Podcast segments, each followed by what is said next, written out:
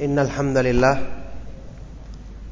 نحمده ونستعينه ونستغفره ونعوذ بالله من شرور أنفسنا ومن سيئات أعمالنا من يهده الله فلا مضل له ومن يضلل فلا هادي له واشهد ان لا اله الا الله وحده لا شريك له واشهد ان محمدا عبده ورسوله يا ايها الذين امنوا اتقوا الله حق تقاته ولا تموتن الا وانتم مسلمون يا ايها الناس اتقوا ربكم الذي خلقكم من نفس واحده وخلق منها زوجها وبث منهما رجالا كثيرا ونساء واتقوا الله الذي تساءلون به والأرحام إن الله كان عليكم رقيبا.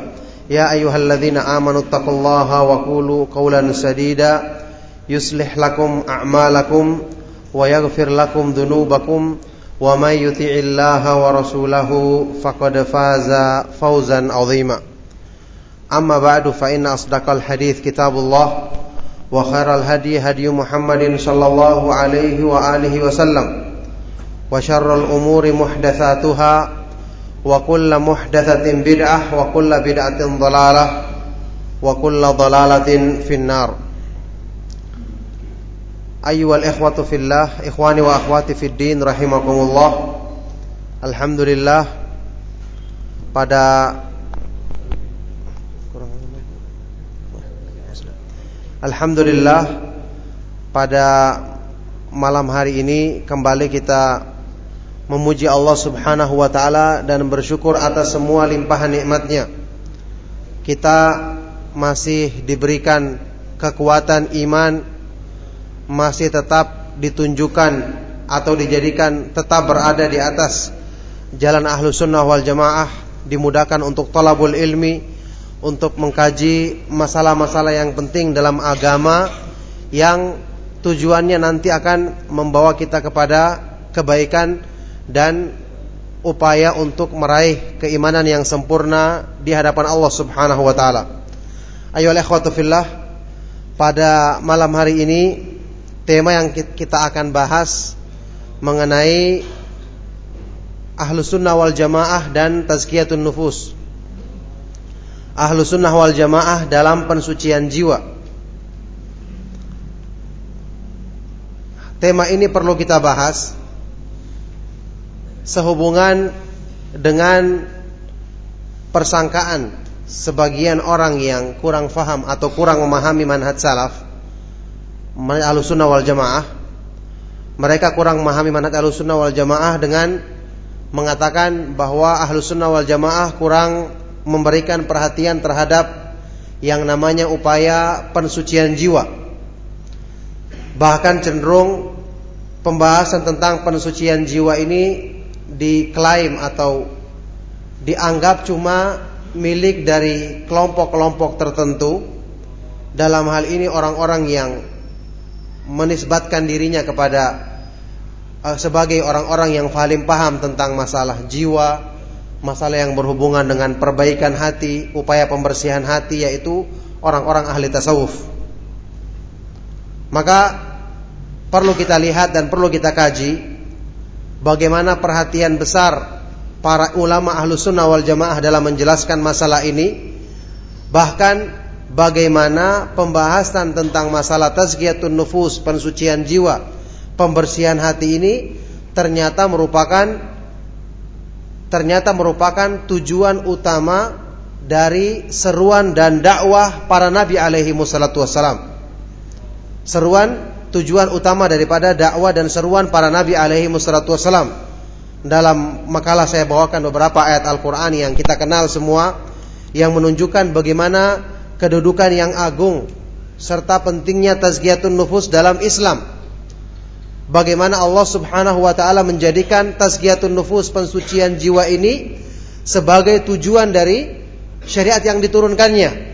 Bahwasanya syariat Allah Subhanahu wa taala yang tertuang dalam Al-Qur'an dan hadis-hadis yang sahih dari Rasulullah sallallahu alaihi wasallam bertujuan atau tujuan utamanya adalah untuk membersihkan jiwa-jiwa dan manusia dan untuk menghilangkan penyakit-penyakit yang ada dalam hati mereka agar mereka bisa benar-benar menerima agama ini dengan sempurna dengan hati yang bersih dan jiwa yang suci.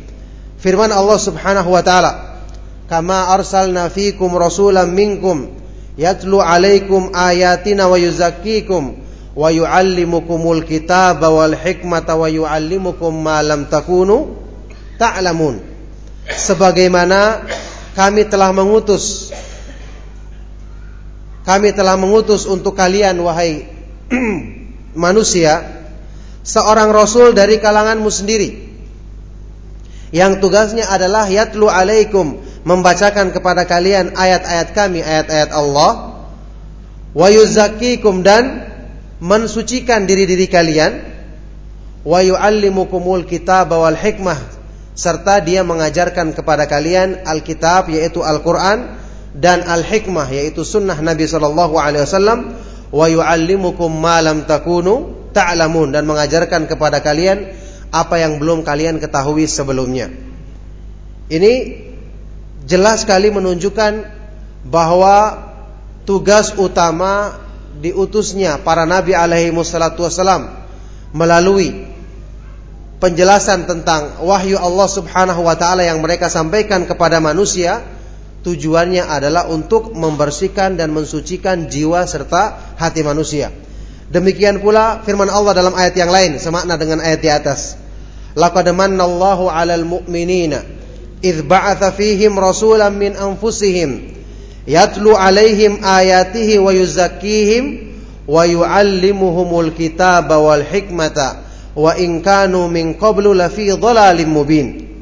Sungguh-sungguh Allah telah memberikan anugerah yang besar kepada orang-orang yang beriman ketika Dia mengutus kepada mereka seorang rasul dari kalangan mereka sendiri, dari diri-diri mereka sendiri. Yang tugasnya rasul ini adalah membacakan kepada mereka ayat-ayat Allah dan wa yuzakkihim mensucikan jiwa-jiwa mereka, membersihkan hati-hati mereka dan mengajarkan kepada mereka Al-Quran dan Al-Hikmah yaitu sunnah Nabi Shallallahu Alaihi Wasallam wa inkanu min qablu lafi dhalalim mubin. Meskipun sebelumnya sebelumnya datang Rasul tersebut mereka benar-benar hidup dalam kesesatan yang nyata. Dua ayat ini dan masih banyak ayat yang semakna dengan ini menggambarkan dengan jelas bahwa tugas utama mereka para Rasul alaihi wassalam bahkan fungsi utama daripada wahyu Allah Subhanahu wa taala Al-Qur'an dan sunnah adalah untuk mensucikan dan membersihkan jiwa manusia. Kalau timbul pertanyaan, kalau dikatakan tugas utama mereka adalah mensucikan jiwa, melakukan tazkiyatun nufus kepada umat manusia, kalau begitu bagaimana kita mengkompromikan dengan keterangan bahwa tugas utama para rasul adalah mendakwakan tauhid? Memurnikan tauhid kepada Allah Subhanahu wa taala. Bagaimana cara menggabungkannya? Maka jawabannya adalah inti dari eh, justru yang merupakan inti daripada tauhid adalah untuk membersihkan membersihkan hati manusia. Membersihkan jiwa manusia. Karena tauhid itu merupakan salah satu di antara sebab utama seseorang bisa mencapai takwa kepada Allah Subhanahu wa taala. Bahkan cuma dengan itulah seorang bisa mencapai takwa yang sebenarnya. Yang mana takwa itu sendiri hakikatnya merupakan tazkiyatun nufus, pensucian jiwa. Lihatlah bagaimana Allah Subhanahu wa taala menyebutkan dalam ayat pertama dalam Al-Qur'an yang berisi perintah Allah Subhanahu wa taala. Ayat pertama yang yang berisi tentang perintah untuk bertauhid kepada Allah dalam surat Al-Baqarah. Ya ayyuhan nasu u'budu rabbakumul ladzi khalaqakum walladzina min qablikum la'allakum tattaqun. Wahai orang-orang yang beriman, beribadahlah kepada Rabbmu, sembahlah Allah semata-mata yang menciptakan kamu dan menciptakan orang-orang sebelummu agar kalian menjadi apa? Menjadi orang-orang yang bertakwa. Perhatikan, tujuannya tauhid adalah untuk mewujudkan takwa, sedangkan takwa itu hakikatnya adalah kesucian jiwa. Pensucian jiwa karena kesucian jiwa tidak akan dicapai kecuali jika jiwa manusia diisi dengan ketakwaan kepada Allah Subhanahu wa taala. Ini merupakan makna dalam doanya Nabi sallallahu alaihi wasallam, Allahumma ati nafsi taqwaha wa zakkiha anta khairu man zakaha anta waliyuha wa maulaha. Ya Allah berikanlah kepada jiwaku ketakwaannya dan sucikanlah jiwaku dengan ketakwaan itu. Engkaulah sebaik-baik yang mensucikannya. Anta waliyuha wa maulaha. Engkaulah yang menguasainya dan melindunginya. Jadi di sini jelas sekali bahwa tauhid justru tujuannya adalah untuk mensucikan jiwa-jiwa manusia dengan ketakwaan kepada Allah Subhanahu wa taala. Maka dari sini kita mengetahui bahwa ternyata Tazkiyatun nufus, pensucian jiwa sangat besar dan agung kedudukannya dalam Islam. Oleh karena itulah para ulama sangat memberikan perhatian besar dalam masalah ini. Bahkan kitab yang ditulis oleh para ulama tentang masalah yang berhubungan dengan penyakit hati dan obatnya, cara-cara untuk melakukan tazkiyatun nufus di antaranya kita tahu semua kitab yang paling agung dalam masalah ini setelah Al-Qur'an dan hadis-hadis Nabi sallallahu alaihi wasallam adalah kitab yang ditulis oleh Imam Ibnu Qayyim Al-Jauziyah rahimahullah taala yaitu kitab Ighathatul Lahfan min Masayyid Syaitan yang dibahas secara khusus dalam kitab ini bagaimana cara untuk melakukan tazkiyatun nufus yang sesuai dengan manhaj ahlu sunnah wal jamaah. Karena semua orang yang menisbahkan diri kepada Islam setelah mereka mengetahui, mengetahui memahami agungnya kedudukan tazkiyatun nufus, semua berlomba-lomba mengaku bahwa mereka lah yang paling paham dan paling tepat dalam menerapkan atau e, mengobati penyakit jiwa dalam masalah ini. Semua mengaku demikian. Saya katakan tadi orang-orang tasawuf bahkan mengatakan tidak akan mungkin mencapai kesucian jiwa kecuali melalui cara mereka. Padahal cara-cara yang mereka lakukan sudah kita ketahui adalah bid'ah menyimpang dari sunnah Nabi Shallallahu Alaihi Wasallam. Zikir-zikir yang mereka katakan sebagai peluruh dosa atau pembersih jiwa, zikir-zikir yang tidak bersumber dari sunnah Nabi Shallallahu Alaihi Wasallam, bukan mensucikan jiwa malah semakin mengotori jiwa. Jadi setelah mereka memahami ini dan semua sepakat semua orang yang menisbahkan diri kepada agama mengakui bahwasanya kedudukan tazkiyatun nufus itu sangat agung dalam agama. Sampai Ibnu Qayyim menegaskan dalam hal ini dalam kitab yang saya katakan tadi beliau mengatakan ajma as-salikuna ilallah. Ajma as-sairuna ilallah ala ikhtilafi turukihim wa tabayuni sulukihim wa tabayuni masalikihim ala anna nafsa hiyal qati'atu bainal abdi wa bainal wusuli ila rabbi tabaraka wa ta'ala. Semua orang yang ingin mendekatkan diri kepada Allah, ingin menempuh jalan menuju Allah Subhanahu wa taala, semua orang yang menisbahkan diri kepada Islam sepakat mengatakan bahwa nafsu manusia, jiwa manusia merupakan satu-satunya penghalang utama, merupakan penghalang utama yang akan menghalangi seorang hamba dari kedekatan kepada Allah Subhanahu wa taala. Jadi semua sepakat. Oleh karena itu, tidak mungkin kalau perkara yang disepakati oleh semua orang yang mengaku Islam ini kemudian dikecilkan, dikecilkan, dikecilkan artinya oleh ahlu sunnah. Hanya karena orang-orang ahlul bid'ah tasawuf kemudian mengaku tazkiyatun nufus kemudian kita meninggalkan. Padahal ini merupakan istilah syar'i, pembahasan yang sangat penting bahkan paling penting dalam, dalam agama. Bayangkan penghalang utama untuk mencapai ridha Allah Subhanahu wa taala adalah jiwa manusia yang selalu memerintahkan kepada keburukan. Artinya, kalau seseorang tidak berusaha untuk memperbaiki jiwanya, tidak berusaha untuk melakukan tazkiyatun nufus, maka berarti selamanya dia tidak akan mencapai kedekatan kepada Allah Subhanahu wa taala. Maka di sini perlu kita pahami dengan baik. Artinya tidak mesti istilah-istilah syariah, pembahasan-pembahasan penting dalam agama karena dikaburkan maknanya oleh sekelompok ahlul bid'ah atau orang-orang yang menyimpang dari manhaj salaf, kemudian kita tinggalkan pembahasan tersebut atau kita remehkan arti dan kedudukannya.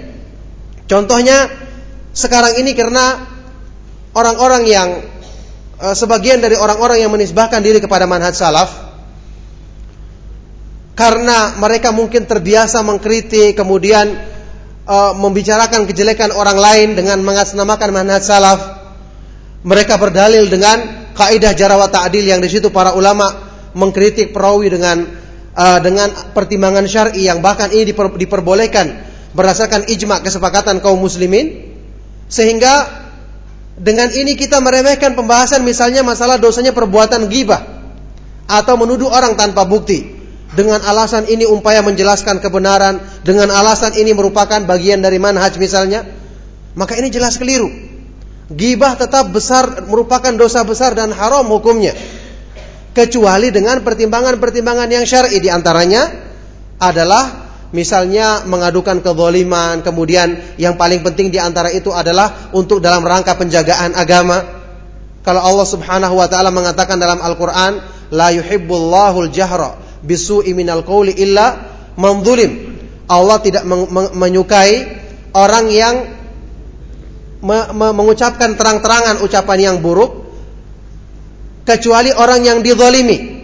Kalau orang yang dizalimi dalam masalah hak pribadinya boleh dibicarakan apalagi orang yang mendolimi agama. Tapi ingat jangan sampai melampaui batas sehingga tidak mengenal batasan-batasan gibah.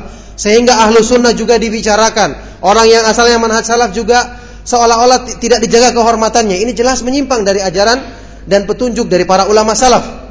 Bagaimana hati-hatinya mereka, bagaimana waktu Ibnu Ibnu Abi Hatim diingatkan tentang masalah gibah. Pada waktu itu beliau sedang mengajarkan kitabnya yang sangat terkenal, kitab Jarawat Ta'adil sampai buku, terlepu, buku, buku tersebut terlepas dari tangannya dan jatuh ke tanah. Menunjukkan takutnya mereka. Takutnya mereka kepada Allah Subhanahu wa taala dalam masalah ini.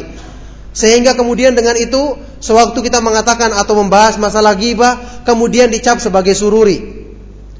Jadi bagaimana? Rasulullah Shallallahu alaihi wasallam bahkan ayat Al-Qur'an dengan tegas-tegas mengharamkan perbuatan gibah kemudian kita jadikan sebagai hal yang remeh membicarakan kesalahan orang lain khususnya dalam hal, hal ini adalah kesalahan sama ahlu sunnah maka ini adalah perkara yang keliru jadi kita harus mendudukan pembahasan-pembahasan yang telah diselewengkan maknanya oleh ahlul bid'ah atau orang-orang yang menyimpang dari manhaj salaf untuk kita dudukan makna yang sebenarnya seperti hal yang berhubungan dengan tazkiyatun nufus kalau mereka-mereka yang menisbahkan diri sebagai orang-orang yang ahli dalam masalah tazkiyatun nufus, mengaku sebagai orang yang paling paham dalam masalah ini, maka perlu kita lihat bagaimana cara mereka melakukan tazkiyatun nufus.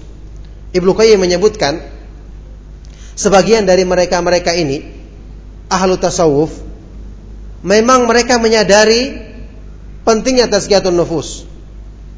Akan tetapi mereka lupa bahwa musuh manusia itu bukan cuma nafsu tapi juga ada yang menungganginya yaitu syaitan. Inna syaitana yaq'udu libni Adam bi atrukihi kulliha kata Nabi wasallam. Sesungguhnya syaitan itu akan selalu duduk untuk menghalangi manusia dari semua jalan kebaikan yang akan yang akan dilaluinya. Nah, di sinilah mereka terjerumus. Mereka lupa bahwa hanya dengan petunjuk dari Allah Subhanahu wa taala manusia bisa melakukan tazkiyatun nufus yang benar. Sehingga mereka membuat syariat-syariat baru, cara-cara yang baru, wirid-wirid yang baru yang tidak bersumber dari penjelasan dalam Al-Qur'an dan sunnah Nabi sallallahu alaihi wasallam. Bahkan di antaranya ada yang sampai menyiksa diri sendiri atau diperintahkan untuk mengucapkannya dalam jumlah yang banyak yang terkadang menjadikan orang yang membacanya sampai kelelahan dan tidak bisa berkonsentrasi. Dari sinilah kemudian syaitan masuk.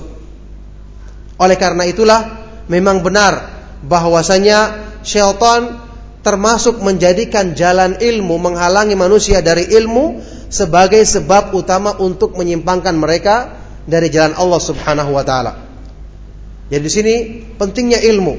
Inilah kedudukan ilmu bagaimana Imam Ibnul Jauzi waktu menerangkan tentang kesalahan mereka-mereka ini beliau mengatakan wa'lam anna awwala talbisi iblisin 'alan nasi sadduhum 'anil ilmi li'anna al-ilma nurun fa idza affa'a masabihahum khabbatahum fi dhulami kaifa. Ketahuilah bahwasanya bahwasanya perangkap pertama dan utama yang akan diterapkan oleh syaitan untuk menyimpangkan manusia dari jalan Allah adalah dengan dihalangi mereka dari ilmu. Karena ilmu itu adalah cahaya. Kata beliau, ilmu itu adalah cahaya penerang, maka kalau syaitan telah berhasil memadamkan cahaya manusia, maka dengan mudah dia akan mengombang-ambingkan manusia itu dalam kegelapan sesuai dengan keinginannya. Nah, oleh karena itulah di sini pentingnya kita memahami bahwa musuh manusia itu adalah syaitan yang kemudian menunggangi hawa nafsu untuk kepentingannya. Oleh karena itu kita wajib memberikan perhatian dan mengupayakan yang namanya tazkiyatun nufus tapi dengan cara yang sesuai dengan syariat. Dengan cara yang sesuai dengan ilmu. Karena ilmu yang Allah Subhanahu wa taala turunkan kepada manusia itu berfungsi untuk menjaga hati manusia dari upaya syaitan yang ingin mencuri keimanan darinya. Sampai-sampai para ulama sewaktu menjelaskan mengapa dalam banyak atau dalam beberapa nas dari hadis-hadis yang sahih Rasulullah Shallallahu alaihi wasallam mengumpamakan orang-orang yang berilmu seperti bintang-bintang di langit. Mengumpamakan fungsinya ilmu dalam dalam menjaga dan menerangi jalan manusia seperti bintang-bintang di langit. Hal ini dikarenakan karena bintang di langit itu memiliki fungsi yang persis seperti fungsinya ilmu dalam menjaga manusia. Kata Imam Qatadah yang dinukil oleh Imam Bukhari dalam sahihnya, Qatadah Ibnu Di'amah As-Sadusi seorang ulama tabi'in yang terkenal, beliau mengatakan, "Khalaqallahu nujuma li thalathati asya."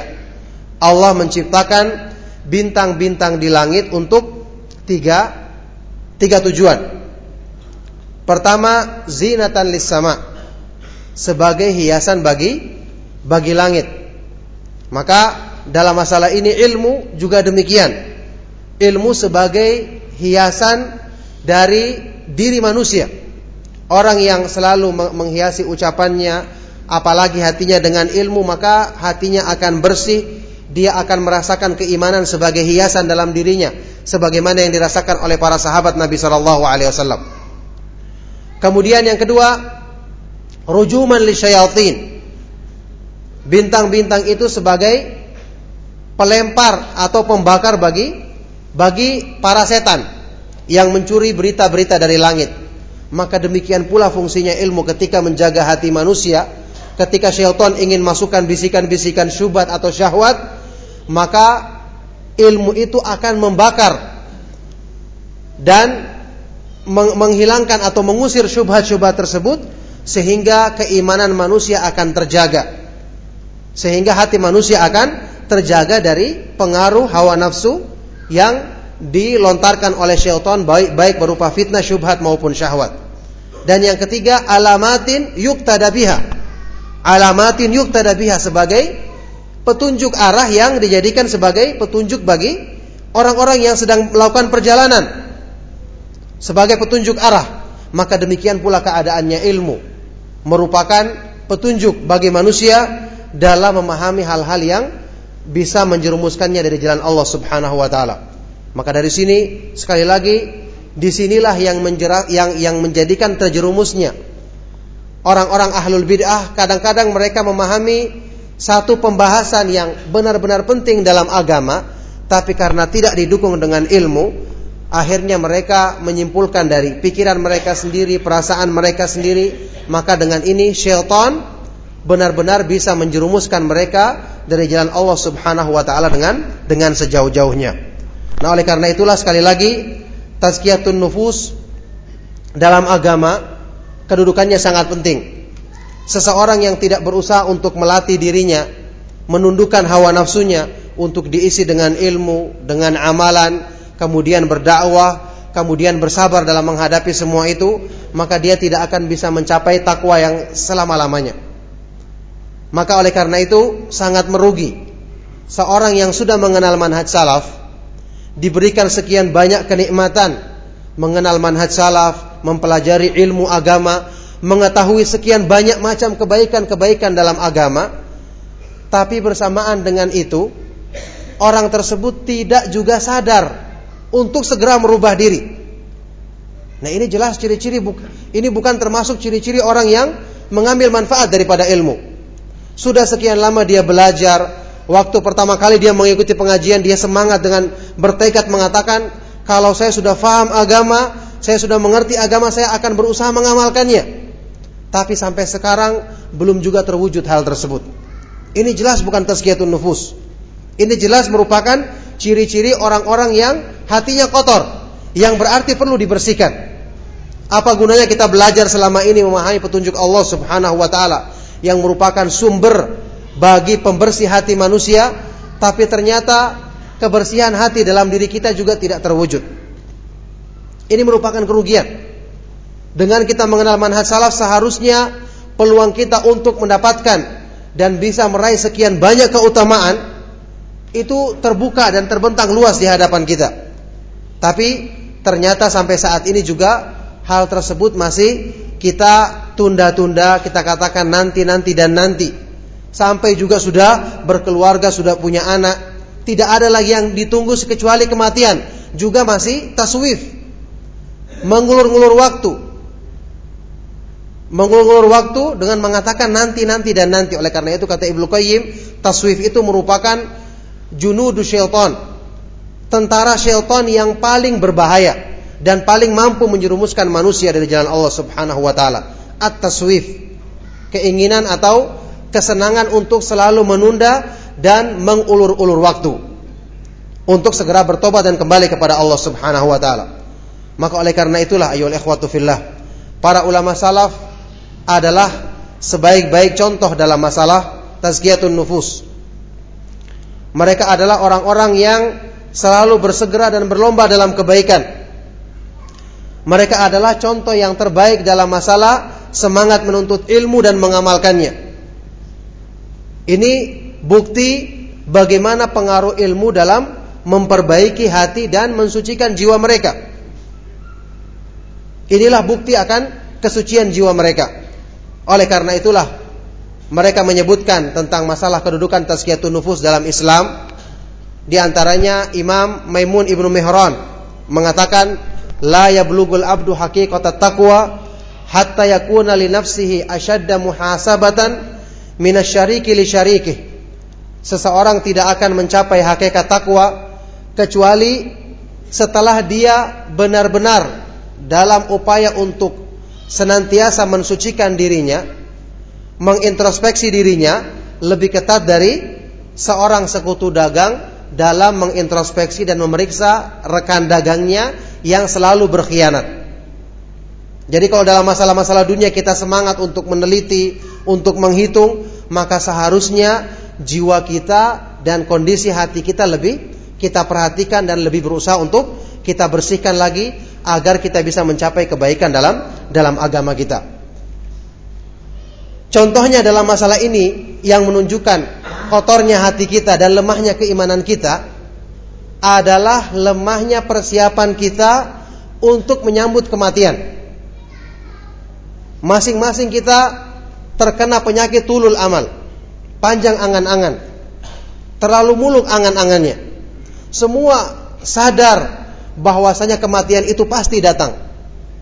Tiap hari kita melihat orang yang meninggal dunia masih muda, ada yang masih kecil, ada juga yang sudah tua. Semua masing-masing sadar bahwa kita ini setiap saat kemungkinan akan segera dipanggil oleh Allah Subhanahu wa taala. Tapi bersamaan dengan itu, persiapan yang kita lakukan juga sangat pas-pasan sekali. Justru kalau mengejar dunia, semua berlomba-lomba mengejarnya. Kalau yang berhubungan dengan keuntungan materi semua berlomba-lomba dan tidak menunda dan, dan bersegera untuk meraihnya. Tapi dalam masalah kematian yang kita semua mengimaninya bersama-sama. Tiap hari mungkin kita baca ayat Al-Quran yang mengingatkan akan kematian. Hadis Nabi Shallallahu Alaihi Wasallam, "Aksiru min dzikri hadhimil ladzat." Per, perbanyaklah kalian mengingat perusak keledatan yaitu kematian. Mungkin setiap hari kita melewati kuburan melihat orang yang sakit, orang yang meninggal dunia tapi kesadaran kita juga untuk mengejar apa ini mengejar kebaikan di akhirat atau mengurangi kecintaan terhadap dunia juga sangat-sangat sedikit sekali. Apa bedanya kita dengan kebanyakan orang awam yang Allah Subhanahu wa taala sebutkan dalam Al-Qur'an sebagai celaan bagi mereka. Ya'lamuna zahiran minal hayati dunya wa hum minal akhirati hum ghafilun. Wa hum anil akhirati humul ghafilun. Mereka apa ini hanya mengetahui yang zahir dari kehidupan dunia sedangkan dari kehidupan atau kenikmatan di akhirat mereka lalai. Mereka lalai dari dari kenikmatan di akhirat. Nah, ini menunjukkan bukti bahwa apa yang kita pelajari selama ini tentang iman kepada hari kemudian, apa yang merupakan famroh utama, buah utama daripada kita mempelajari iman kepada hari kemudian. Apa buah utamanya? Buah utamanya atau hasil utamanya harusnya menjadikan kita cinta semakin cinta kepada hari akhirat dan semakin berpaling daripada dunia yang tidak ada artinya yang lebih banyak menjerumuskan daripada mendatangkan manfaat kepada kita semua. Buktinya para ulama salaf kenapa mereka demikian semangat untuk mengejar akhirat padahal dunia datang kepada mereka.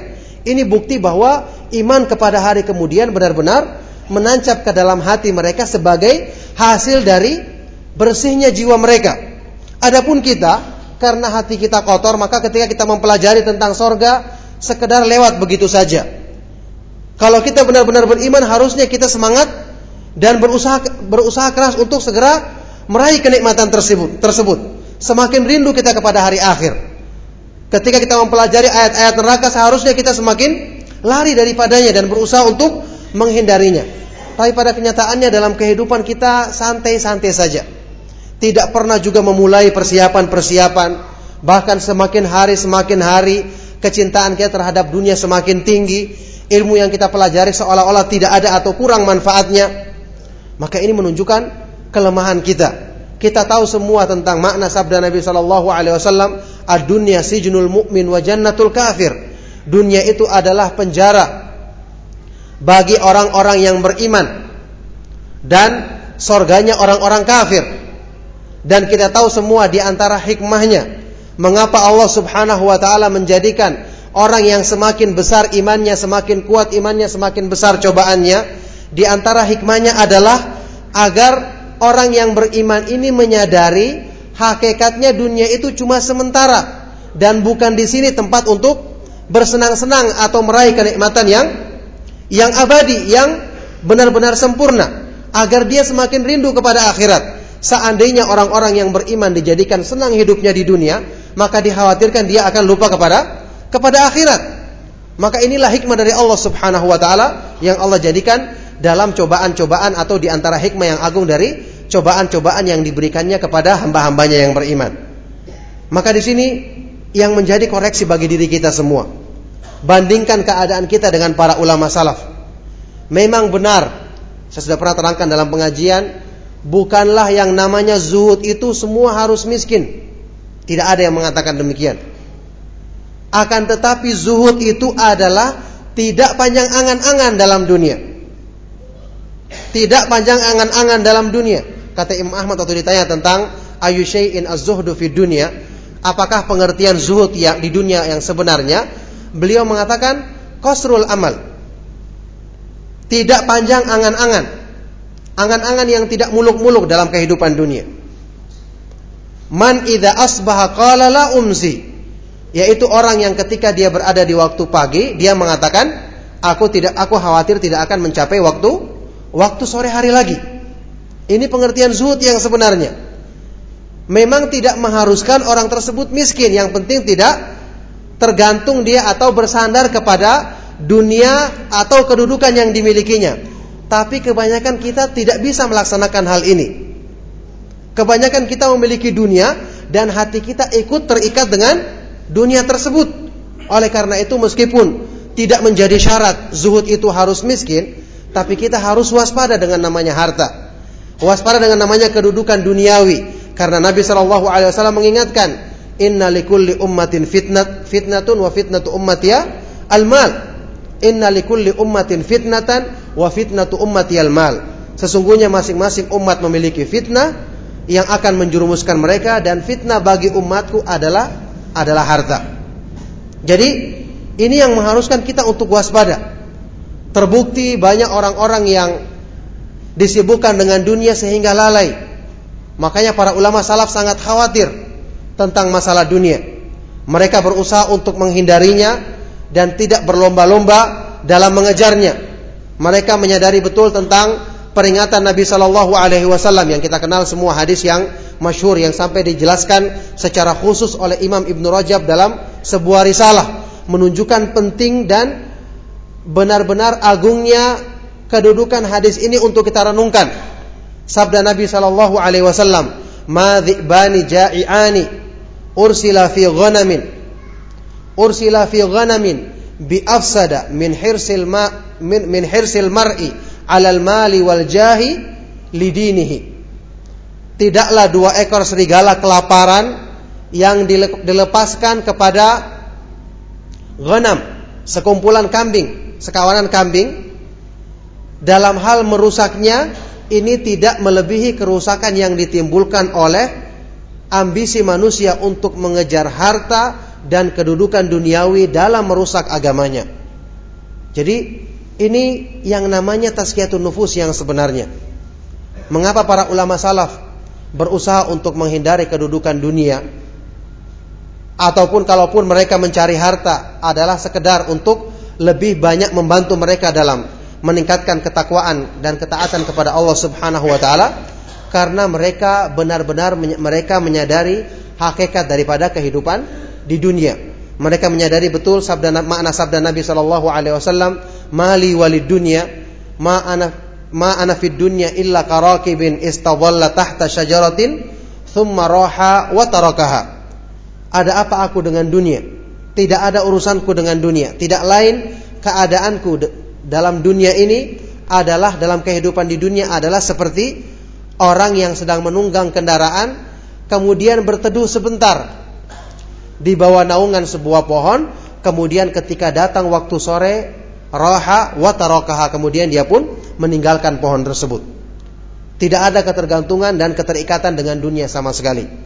Nah, oleh karena itulah perlu kita fahami bahwa nafsu manusia itu disifati dalam Al-Qur'an sebagai ammaratun bisu, selalu memerintahkan kepada keburukan dan kejelekan.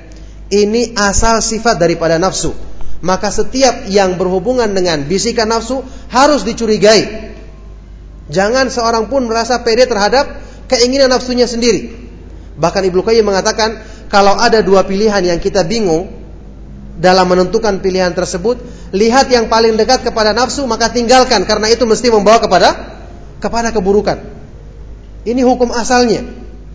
Nafsu manusia adalah selalu memerintahkan kepada keburukan. Maka kalau ada perbuatan yang nafsu cenderung padanya, maka itu perlu dicurigai dan dituduh. Karena nafsu manusia kalau kita ingin perbaiki itu tidak ada cara kecuali dengan mukhalafatuha wa muhasabatuha kata Ibnu Qayyim.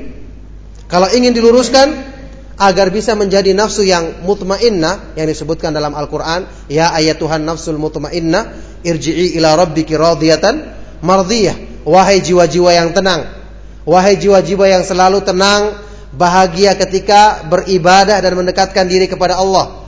Irji'i ila rabbiki radiyatan mardiyah, kembalilah kepada Rabbmu dalam keadaan ridho dan diridhoi untuk bisa menjadikan nafsu seperti ini maka tidak ada cara lain kecuali dengan mukhalafatuha wa muhasabatuha.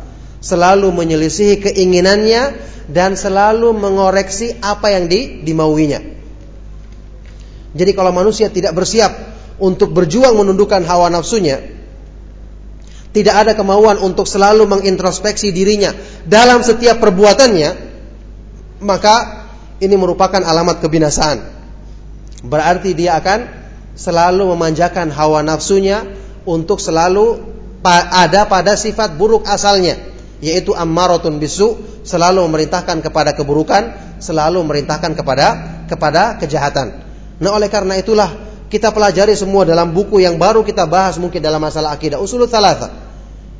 Syekh penulis Syekh Muhammad Abdul Wahab menjelaskan dalam kitab tersebut tentang maratibu jihadin nafs tahapan-tahapan perjuangan untuk menundukkan hawa nafsu. Sangat mudah untuk dihafal. tapi sulit untuk diamalkan. Pertama, menundukkan nafsu kita agar mau memahami ilmu agama. Karena ini merupakan obat utama untuk menundukkan hawa nafsu. Setelah itu menundukkan nafsu untuk mau mengamalkannya. Sekedar belajar untuk dijadikan wawasan, pengetahuan, tidak mau merubah diri, maka ini tidak ada manfaatnya. Bahkan ini mungkin bisa menjadi wabal, menjadi malapetaka bagi orang yang mempelajarinya. Tidak ada upaya untuk mempraktekkan agama. Dia sudah mengetahui satu keutamaan, tapi dia tidak berusaha untuk memaksa dirinya agar bisa mengamalkannya. Padahal dia tahu bahwa ini adalah sesuatu yang sangat bermanfaat untuk mengarahkan nafsunya. Maka tidak ada seorang pun yang baru belajar, saya sudah sering tekankan dalam pengajian, tidak ada seorang pun yang belajar kemudian langsung tiba-tiba berubah seketika menjadi baik tanpa melatih diri. Tidak mungkin. Allah Subhanahu wa taala hikmahnya enggan untuk menjadikan yang seperti ini. Semua harus dengan perjuangan.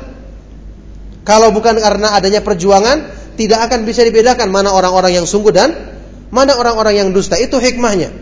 Makanya semua harus dengan perjuangan. Rasulullah Shallallahu Alaihi Wasallam bersabda, "Waman yatasabbar yusabbiruhullah Wa man yasta'iffa yu'iffuhullah. Barang siapa yang berusaha bersabar, barulah Allah akan berikan kesabaran kepadanya. Barang siapa yang berusaha untuk selalu menjaga kehormatan dirinya, barulah Allah akan berikan sifat iffah, terjaga kehormatan kepada dirinya. Rasulullah Shallallahu alaihi wasallam juga bersabda, "Alaikum bisidqi fa inna sidqa yahdi ilal jannah." Fa inna sidqa yahdi ilal birri wa innal birra yahdi ilal jannah wa ma zala ar-rajulu yasduku wa yataharra sidqa hatta yuktaba indallahi siddiqa. Hendaknya kalian selalu menetapi kejujuran. Karena kejujuran itu akan membawa kepada kebaikan dan kebawa kebaikan itu akan membawa kepada sorga. Senantiasa seseorang itu bersikap jujur, berkata jujur dan selalu mengutamakan kejujuran sampai akhirnya dia akan dituliskan di sisi Allah Subhanahu wa taala sebagai sidik orang-orang yang sangat kuat kejujurannya dalam keimanannya. Jadi harus latihan. Jadi harus mazala yasduk wa yataharra sidqa. Senantiasa dia ber, melatih dirinya untuk jujur dan selalu mengutamakan kejujuran. Kalau tanpa latihan tidak bisa. Kalau terbiasa dia berdusta, terbiasa berbohong maka yuktaba indallahi kadzdzaba. Wa ma zala ar-rajulu yakdzibu wa yataharra al-kadhiba hatta yuktaba indallahi kadzdzaba kata Rasulullah SAW. Senantiasa seseorang itu berdusta dan selalu mengutamakan kedustaan sampai nanti dia akan dituliskan di sisi Allah Subhanahu wa taala sebagai pendusta. Jadi sebagaimana kebaikan perlu dilatih, maka demikian pula naudzubillah min dzalik sifat buruk yang selalu dibiasakan, maka itu yang akan menguasai hati manusia nantinya. Maka di sini benar-benar mujahadatun nafs upaya untuk menundukkan nafsu agar bisa memiliki kebaikan ini sudah saatnya dan sudah harus kita mulai saat ini. Kapan lagi kita menunggu waktunya? Sudah sekian lama kita mengikuti pengajian. Sudah sering kita mendengarkan peringatan dari Allah Subhanahu wa taala. Saya pernah sampaikan dalam pengajian, kalau sampai sahabat saja dicela dalam Al-Qur'an atau ditegur dalam Al-Qur'an dalam firman Allah Subhanahu wa taala, "Alam ya'ni lil ladzina amanu an takhsha'a qulubuhum li dzikrillahi wa ma nazala minal haqq wa la yakunu kalladzina utul kitaba min qablu fatala alaihimul amadu faqasat qulubuhum wa katsirun minhum fasikun belumkah datang waktunya bagi orang-orang yang beriman untuk tunduk hati mereka ketika mengingat Allah Subhanahu wa taala dan terhadap kebenaran yang diturunkan kepada mereka dan janganlah mereka berbuat seperti orang-orang ahlul kitab. Sebelum mereka yang ketika berlalu masa yang panjang tidak ingat-ingat juga meskipun banyak keterangan dan nasihat dari Allah yang turun kepada mereka. Akibatnya apa? Fakosat kulubuhum hati mereka kemudian menjadi beku. Hati mereka terkunci. Tidak bisa menerima kebenaran lagi selamanya setelah itu. Dan kebanyakan mereka adalah orang-orang yang rusak. Ini teguran kepada para sahabat padahal demikian semangatnya mereka beramal. Kata Ibnu Mas'ud radhiyallahu taala anhu, "Maka baina islamina wa baina an atabana Allah atabana Allah bihadhil ayati illa khamsu sinin." Tidaklah ada jarak antara masuk Islamnya kami dan waktu Allah Subhanahu wa taala menegur kami, menegur kami dengan ayat ini kecuali cuma lima tahun saja. Ditegur dengan ayat tersebut. Dan ini merupakan teguran yang keras. Bayangkan diingatkan supaya tidak menjadi seperti ahlul kitab. Orang-orang Yahudi turun kepada mereka peringatan, turun kepada mereka nasihat, diturunkan anugerah yang agung dengan diutus Rasul untuk menjelaskan kepada mereka petunjuk Allah Subhanahu wa taala, tapi mereka tidak sadar-sadar juga. Fatala alaihimul amad.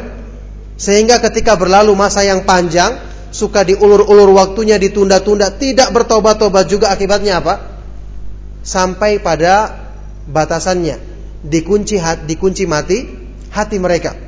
Dan ini merupakan ancaman yang sangat kita khawatirkan orang-orang yang telah mengetahui kebenaran, telah diberikan anugerah nikmat yang besar mengenal petunjuk Allah Subhanahu wa taala, tidak ada halangan bagi dia untuk mengamalkan hal ini. Dia sudah bisa sudah dewasa, sudah mengetahui yang kebenaran, sebagian besar sudah diberikan anugerah pekerjaan yang baik, keluarga yang baik, anak-anak yang yang memudahkan dia untuk menerapkan kebaikan dalam rumah tangganya misalnya, tapi juga masih belum kelihatan kebaikan tersebut dalam diri mereka. Maka orang seperti ini jelas dikhawatirkan akan termasuk ke dalam golongan orang-orang yang nantinya diberi hukuman untuk dikunci hati mereka hati apa ini hati mereka naudzubillah min dzalik. Allah Subhanahu wa taala memberikan ancaman yang sangat keras dalam Al-Qur'an. Ya ayyuhalladzina amanu stajibu lillahi walir rasuli idza da'akum lima yuhyikum wa'lamu Allah yahulu bainal mar'i wa qalbi wa annahu ilaihi tuhsyarun. Wahai orang-orang yang beriman, penuhilah seruan Allah dan seruan Rasulnya yang mengajakmu kepada apa-apa yang memberikan kebaikan hidup bagimu. Dan ketahuilah bahwasanya Allah dialah yang menghalangi atau membatasi seorang manusia dari hatinya. Dan ketahuilah bahwasanya hanya kepadanya dialah kalian semua akan dikembalikan. Ibnu Qayyim sewaktu menjelaskan ayat ini mengatakan Allah Subhanahu wa taala menutup firman-Nya dalam ayat ini dengan ucapannya wa'lamu anna Allah yahulu bainal mar'i wa qalbi. Ketahuilah bahwasanya Allah Subhanahu wa taala dia mampu untuk menghalangi seseorang dari hatinya. Kata beliau ini merupakan ancaman bagi bagi siapa yang telah ditawarkan kepadanya seruan untuk memenuhi seruan Allah dan Rasulnya yang dijanjikan kebaikan dalam hidupnya kemudian dia berpaling maka janganlah dia merasa aman akan kemungkinan setelah itu Allah Subhanahu wa taala mengunci mati hatinya, maka setelah itu selama-lamanya dia tidak bisa menerima dan mengamalkan kebenaran lagi. Jadi Allah Subhanahu wa taala Maha tahu siapa orang-orang yang tahu diri sehingga mau menerima petunjuk Allah Subhanahu wa taala dan mensyukuri nikmat yang subhanallah sekian banyak manusia tidak mengetahui nikmat sunnah ini. Tapi kemudian kita diberi, kemudian juga tidak kita mensyukurinya dan manfaatkannya dengan sebaik-baiknya. Maka inilah ya ikhwatu fillah yang namanya tazkiyatun nufus. Tazkiyatun nufus adalah upaya untuk membersihkan jiwa dengan cara merenungi makna ayat-ayat Al-Qur'an dan sunnah Nabi sallallahu alaihi wasallam untuk menghilangkan penyakit-penyakit dalam diri kita, kemudian kita berusaha untuk mengamalkannya dan menerapkannya dalam kehidupan kita. Nah oleh karena itulah sekali lagi dengan pembahasan atau kajian ini dan insya Allah sudah kita ketahui sebelumnya sekedar mengingatkan bahwa pembahasan tentang tazkiyatun nufus memang merupakan pembahasan yang sangat penting dalam agama kita dan dalam makalah yang saya berikan ini yang di, dikopikan ini saya sudah jelaskan tentang cara-cara untuk melakukan tazkiyatun nufus menurut pemahaman ahlu sunnah wal jamaah dan sekaligus bantahan terhadap orang-orang yang menyimpang dalam masalah ini. Maka semoga Allah subhanahu wa ta'ala menjadikan kajian yang kita adakan pada malam hari ini sebagai sebab untuk kita kemudian bersegera dalam melakukan kebaikan, bersegera dalam bertobat dan kembali kepada Allah Subhanahu wa taala dan semoga Allah Subhanahu wa taala senantiasa menganugerahkan taufiknya dan ke kekuatan iman dan keteguhan iman kepada kita semua sampai kita nanti meninggal dunia. Saya cukupkan dan afwan atas segala kekurangannya. Sallallahu wasallam mubarak ala nabiyina Muhammad wa man tabi'ahum bi ihsan la yaumil qiyamah wa akhiru da'wana anil hamdulillahi rabbil alamin. Kalau ada pertanyaan silakan.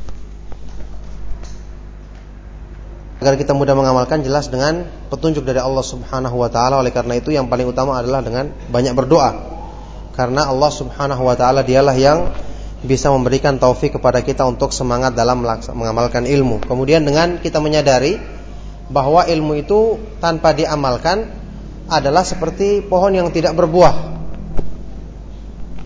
sahabat yang mulia Ali bin Abi Thalib radhiyallahu anhu dalam ucapan yang terkenal pernah mengatakan hatafal ilmu bil amal wa in ajaba wa illa irtahal.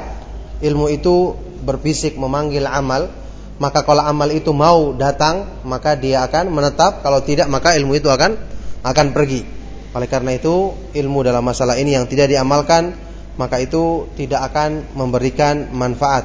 Oleh karena itulah sebagian dari para ulama Ibnu Qayyim menjelaskan bahwa makna sabda Nabi sallallahu alaihi wasallam man yuridillahu bihi khairan yufaqihu fid din.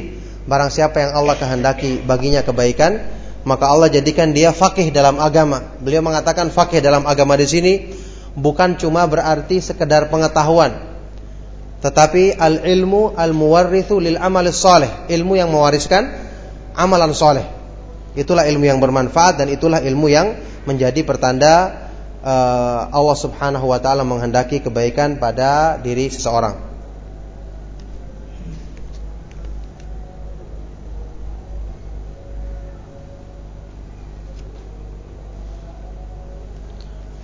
Apa hukumnya kita menulis target kita untuk 3 sampai 5 tahun ke depan? Misalnya kita tulis 100 target tersebut. Seperti IP sekian, lebih dari 3,5 bekerja di luar negeri, punya rumah, kemudian haji dan seterusnya. E, menulis target seperti ini, pertama ya, e,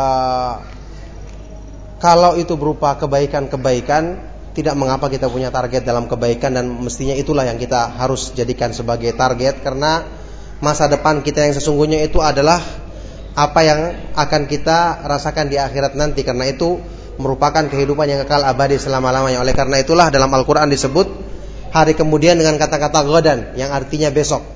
Wal taundur nafsum ma qaddamat legad.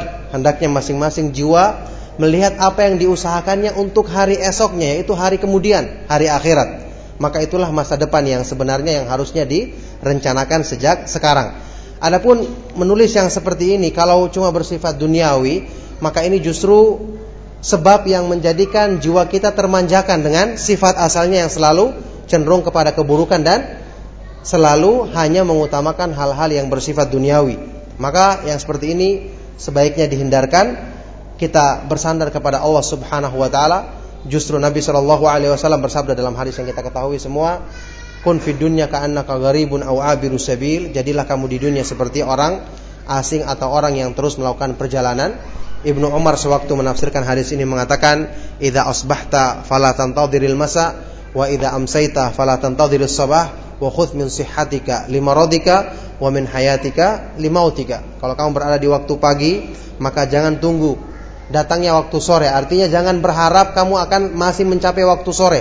Segera berbuat sekarang, segera kembali kepada Allah, segera berusaha untuk melakukan kebaikan dengan segera mungkin. Dan kalau kamu berada di waktu sore jangan tunggu datang waktunya pagi.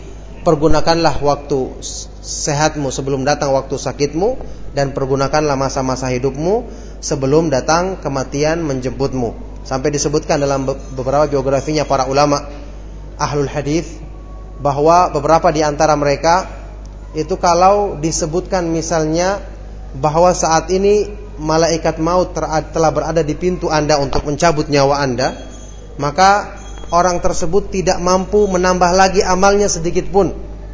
Karena semua waktunya sudah diisi dengan amal kebaikan. Sampai pun dikatakan misalnya malaikat maut sudah datang sekarang. Biasanya orang kan akan segera beramal dan menambah amalnya, maka dia sudah tidak mampu lagi karena setiap hari siap. Bahkan setiap saat siap untuk menghadapi kematian. Itulah para ulama salaf demikian dalam mempersiapkan diri untuk menghadapi hari esok yang sesungguhnya. Benarkah dalil bahwa Allah bersama firasat atau target kita tidak benar? Allah Subhanahu wa taala tidak menjadikan target firasat manusia sebagai ukuran dalam menghukumi agama. Ada sebagian ulama yang menafsirkan firman Allah Subhanahu wa taala, "Inna fi dzalika laayat laayatan lil, lil mutawassimin." Sesungguhnya pada yang demikian terdapat tanda bagi orang-orang yang mutawassim. Mutawassim ini bisa diartikan orang yang berfirasat.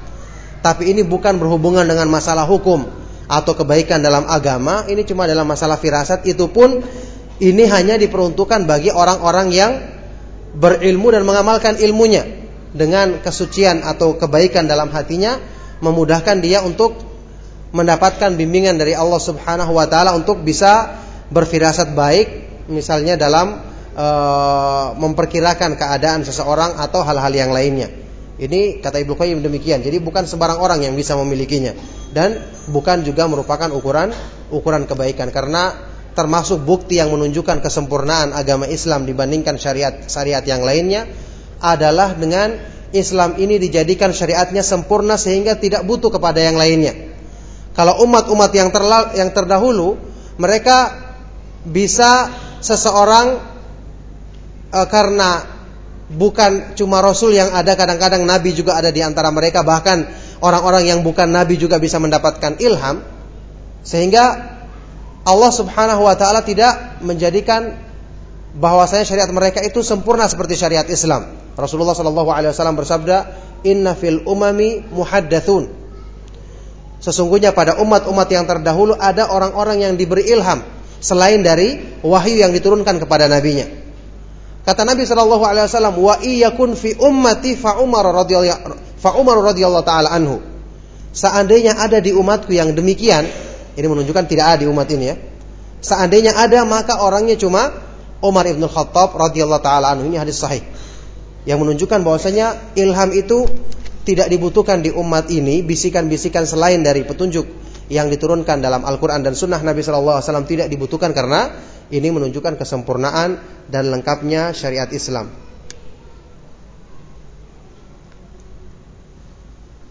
Tasawuf itu sendiri sebenarnya apa? Adakah tasawuf syar'i? Jika ada apa? Jawabannya secara bahasa tasawuf itu merupakan istilah yang bid'ah, tidak dikenal dari generasi yang utama. Diambil dari kata-kata sauf, yaitu benang wol. Mereka menisbahkan diri kepada benang wol karena dulunya mereka-mereka yang menisbahkan kepada zuhud ini selalu memakai pakaian tersebut. Padahal Rasulullah SAW tidak pernah menyebutkan keutamaan memakai memakai benang wol atau memakai pakaian dari bulu domba seperti yang mereka mereka sering pakai itu. Kemudian juga eh, apa yang mereka nisbahkan kepada sebagian dari tokoh-tokoh tabiin maka ini tidak dibenarkan karena para ulama tabiin tidak terken, di, dikenal di kalangan mereka istilah ini. Apalagi di kalangan para sahabat Nabi Shallallahu Alaihi Wasallam dari kalangan para ulama tabiin ahlu sunnah tidak dikenal istilah ini karena mereka melakukan zuhud atau mendekatkan diri kepada Allah Subhanahu Wa Taala dengan cara yang syar'i yang tidak seperti yang dilakukan oleh orang-orang tasawuf.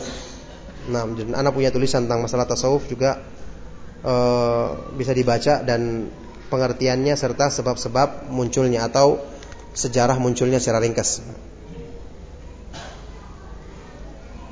Sebenarnya siapakah sururi itu?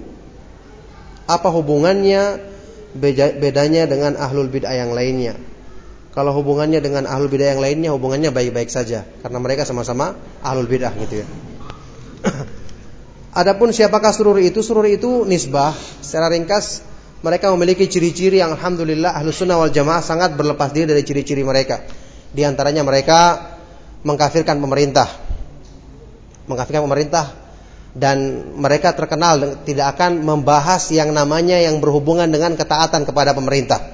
Maka ini ciri-ciri mereka. Makanya makanya majalah-majalahnya orang-orang sururi tidak akan membahas yang namanya ciri-cirinya khawarij itu apa, kemudian ketaatan kepada pemerintah, bagaimana seharusnya kita menyikapi atau menasihati pemerintah dengan cara yang baik. Justru mereka sering melakukan hal-hal yang membuat orang ragu terhadap pemerintahnya. Kemudian ciri-ciri mereka yang utama adalah mengagungkan tokoh-tokoh ahlul bid'ah dan justru merendahkan tokoh-tokoh ahlus sunnah dengan berbagai macam alasan sehingga dalam tokoh-tokoh yang mereka tampilkan selalu orang-orang yang bermasalah atau diragukan manhajnya sementara tokoh-tokoh ahlus sunnah yang jelas-jelas manhajnya mereka tidak berusaha untuk menampilkannya kemudian mereka kemudian memunculkan kaidah-kaidah bid'ah seperti muazanah harus menyebutkan kebaikan dan keburukan dan ini semua telah dibantah oleh para ulama dan inilah ciri-ciri sururi yang sebenarnya. Ciri-ciri sururi yang sebenarnya. Maka siapa yang melecehkan ulama termasuk mengatakan misalnya, oh ulama fulan tidak faham manhaj, cuma ulamanya dia yang faham manhaj. Ini termasuk mencela ulama dan ini termasuk ciri-cirinya sururi. Disadari atau tidak? Siapa yang dulunya pernah mengkafirkan pemerintah atau menentang mereka sehingga melakukan hal-hal yang bersifat menentang pemerintah tanpa izin kepada mereka, ini juga ciri-cirinya sururi. Ciri-cirinya sururi disadari atau atau tidak. Maka memang kebanyakan orang yang menuduh sururi justru mereka sendiri yang kadang-kadang terjerumus ke dalamnya.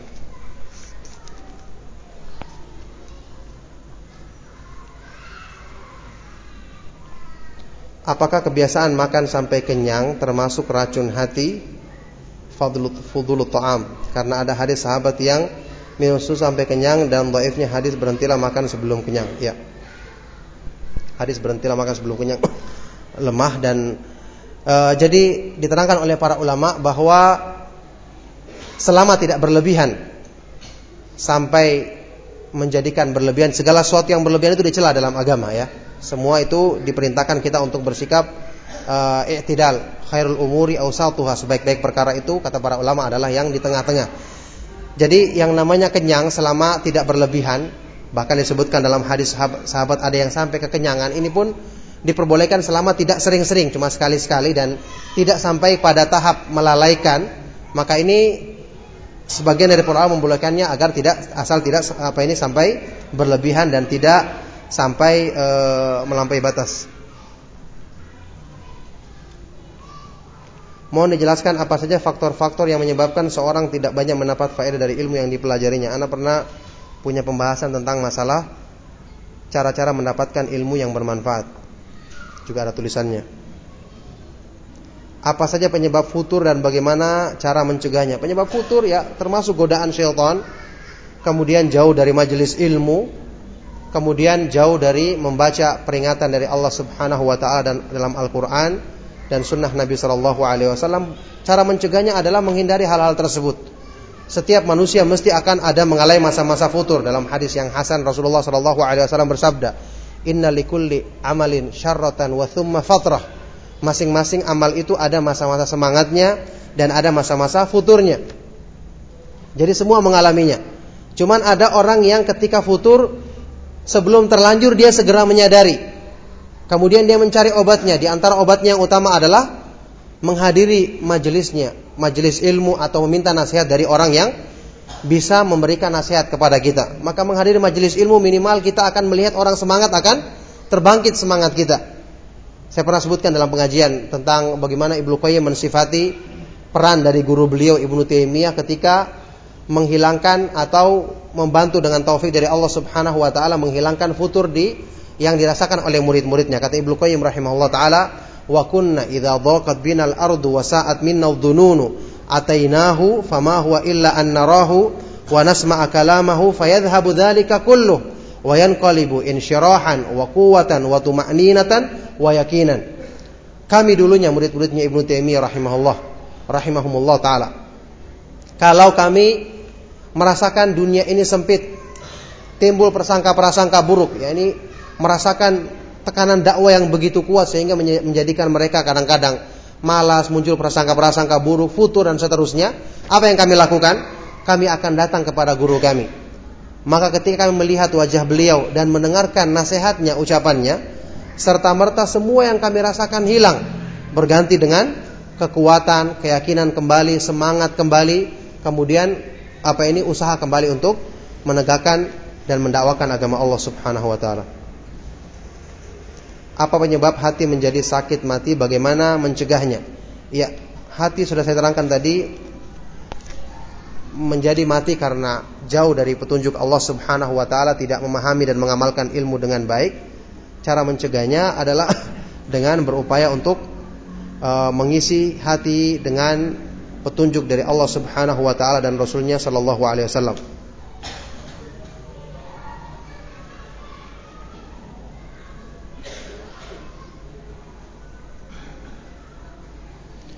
Bagaimana kita menyikapi tentang berita yang disampaikan oleh seorang Rusia tentang suara siksaan yang terjadi di lapisan bumi paling bawah pada saat mengebor bumi untuk memberi minyak? Apakah ini termasuk jin?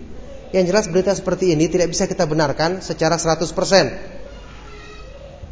Karena yang namanya siksaan itu jelas Nabi Shallallahu Alaihi Wasallam telah bersabda dalam hadis yang sahih dan kita tahu bahwasanya Nabi Shallallahu Alaihi Wasallam lebih terpercaya daripada orang Rusia. Sabda Nabi Shallallahu Alaihi Wasallam, "Laula an la tadafanu, la da'autullah azza wa jalla ayyusmi'akum min adzabil qabri ma asma'ani." Kalau bukan karena khawatir kalian tidak akan menguburkan mayat, aku akan berdoa kepada Allah Subhanahu wa taala untuk memperdengarkan kepada kalian semua azab kubur yang Allah perdengarkan kepadaku kata Nabi sallallahu Ini hadis sahih. Dan tidak ada seorang pun yang mendengarkan. Apa ini azab kubur? Kecuali Nabi Shallallahu Alaihi Wasallam dan ini merupakan kekhususan bagi beliau. Maka itu bisa merupakan jin atau merupakan hal yang lain yang jelas Cuma Allah Subhanahu wa taala yang mengetahui hakikatnya dan alhamdulillah tanpa ada ini pun kita berimani dan meyakininya dan alhamdulillah kita adalah orang-orang yang beriman kepada hal-hal yang gaib maka eh, hal-hal seperti ini alhamdulillah tidak akan merusak keimanan kita atau mempengaruhi keimanan kita. Nah. Cukup ya mungkin sudah kita akhiri.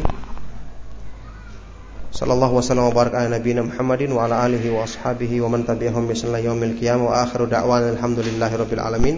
Subhanakallahumma wa bihamdika asyhadu an la ilaha illa anta astaghfiruka wa atubu ilaik.